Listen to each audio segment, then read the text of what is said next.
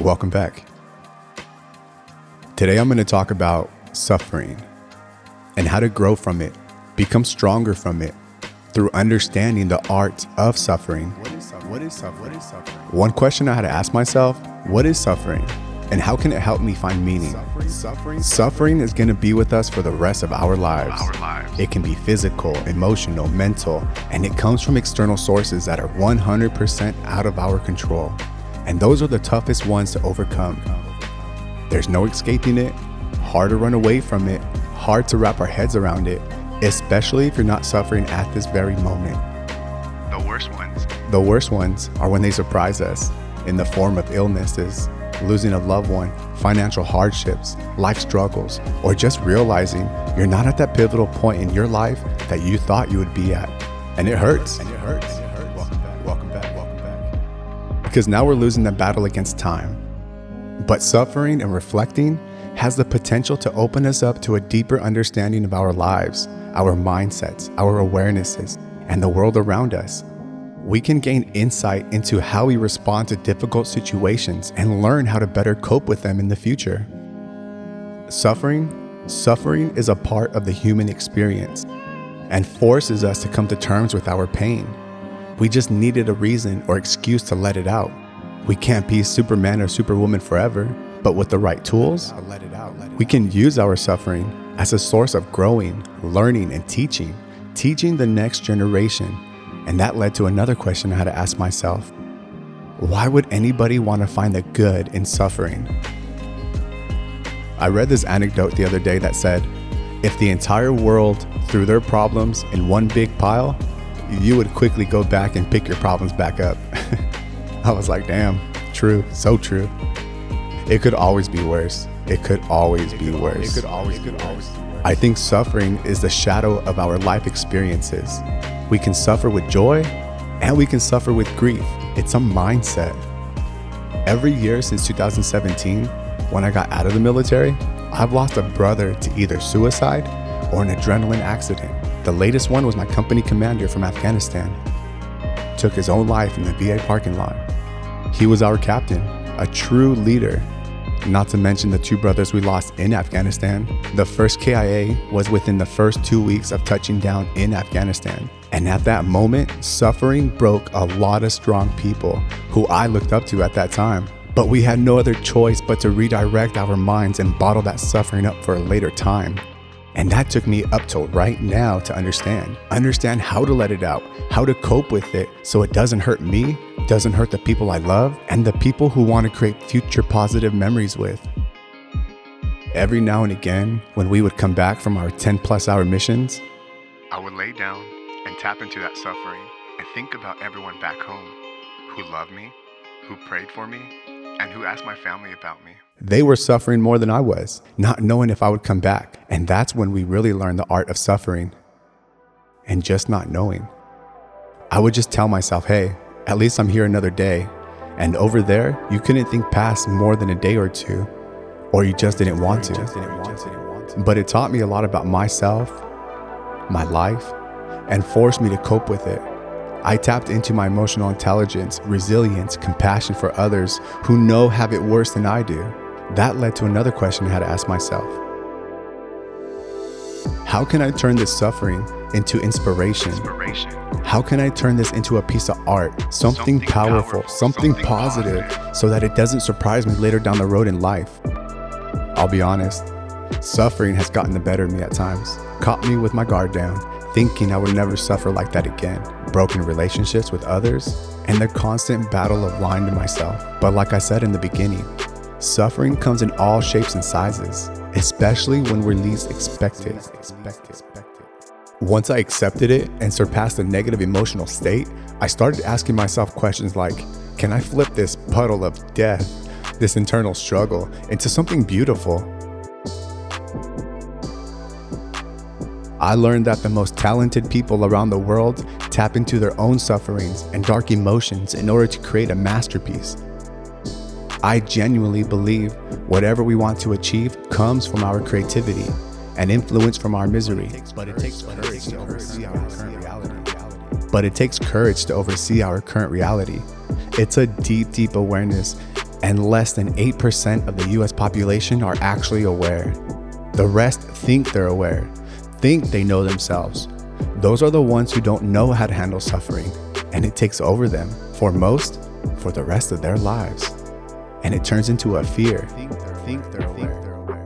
passing that fear down to the next generation, becoming a family tradition, to just grieve and accept it for the rest of their lives, or run away from their lives, run away from life problems.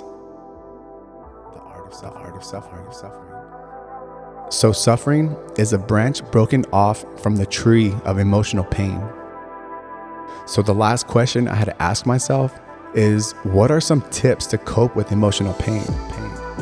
It falls back to your belief system, your natural outlook on life, your first impression, so to speak. For example, losing a loved one. Our belief system has only two options, and these are just the laws of human nature. We only have two emotions, positive and negative. The rest are feelings, like happy, sad, upset, depressed. Those are subtopics, which is why I teach and focus on your belief system in the first 2 weeks of joining our programs. It's a vital awareness for your outlook on life, and it's a vital awareness towards your future, your investable habits. Here's an example of coping. My family recently went through a death experience, losing a family member. Some people's natural reactions could be, life will never be the same. That's true for you, and it's natural to react that way. The art of suffering. Like I said, in Afghanistan, losing a brother made everybody feel that way. It led to a lot of assumptions, negative life and death assumptions. Am I next? Is my best friend next? Is my sergeant next?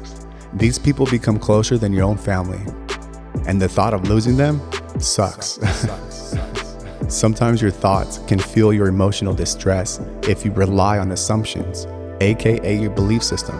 Assuming anything in life without proper evidence is a recipe for disaster because you have a limited mindset. Never really shine the light on yourself or your belief system. But it's okay. It's okay though. That's why I made this episode, to bring awareness, hopefully to loosen the burdens you might be carrying with you today, from yesterday, or tomorrow. So now that we understand or are aware of our emotions and our belief system, now we can label those feelings and really open up that can of worms. This will help understand why you're feeling the way you're feeling and how to slowly overcome it. I read this study about coping with feelings and how to put your feelings into words. Remember, bottling it up will cast an invisible shadow that only you can see, and it'll remind you every day that suffering is winning 1-0 forever. Here's a few ways I overcame suffering. One way was journaling, straight up. Just getting all of those thoughts, emotions, and assumptions out of my head really helped. A brain dump is what I like to call it. And it doesn't have to make sense to anyone. You'll probably be the only one reading it anyways. I have journals from 2009 that nobody has ever read. But now I can go back to those journal entries, a moment in my life where I was vibrating low motivation, low inspiration, and low emotions. You can really see the changes within and how to overcome them now with these new tools I'm sharing with you.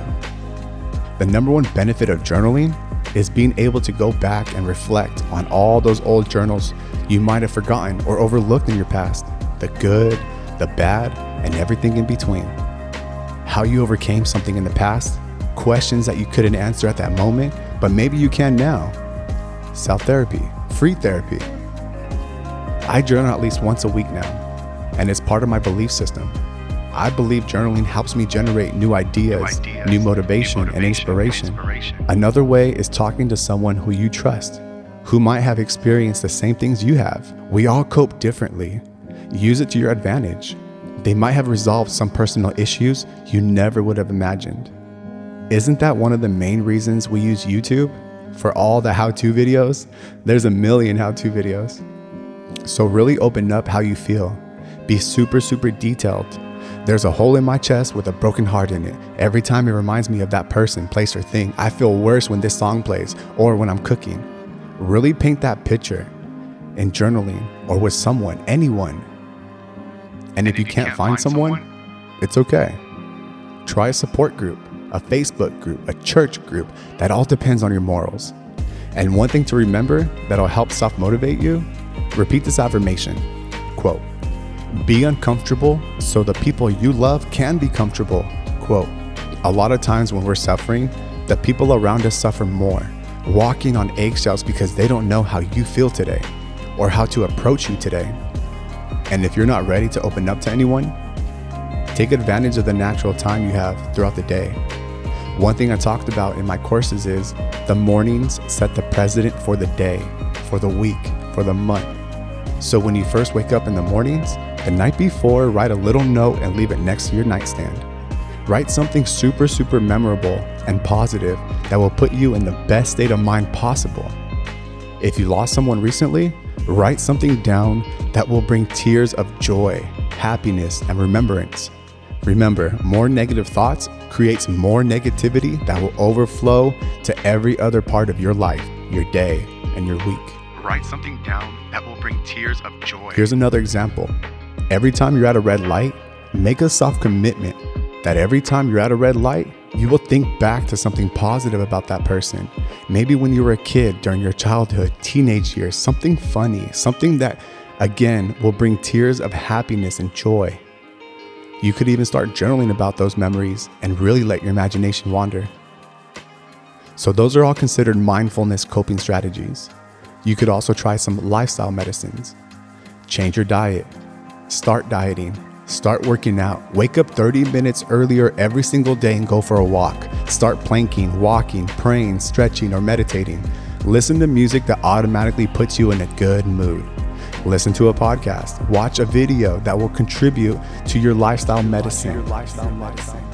The key is not to make big changes. Remember, too much change too soon isn't good for anyone or any one thing. Make teaspoons of change, not tablespoons. Those are some affirmations I use as well. Hopefully you understand suffering a little bit better today and how to take advantage of the art of suffering. Don't forget, share this episode with the people you love or who might be experiencing their own form of suffering. We're all in this together. Till next time.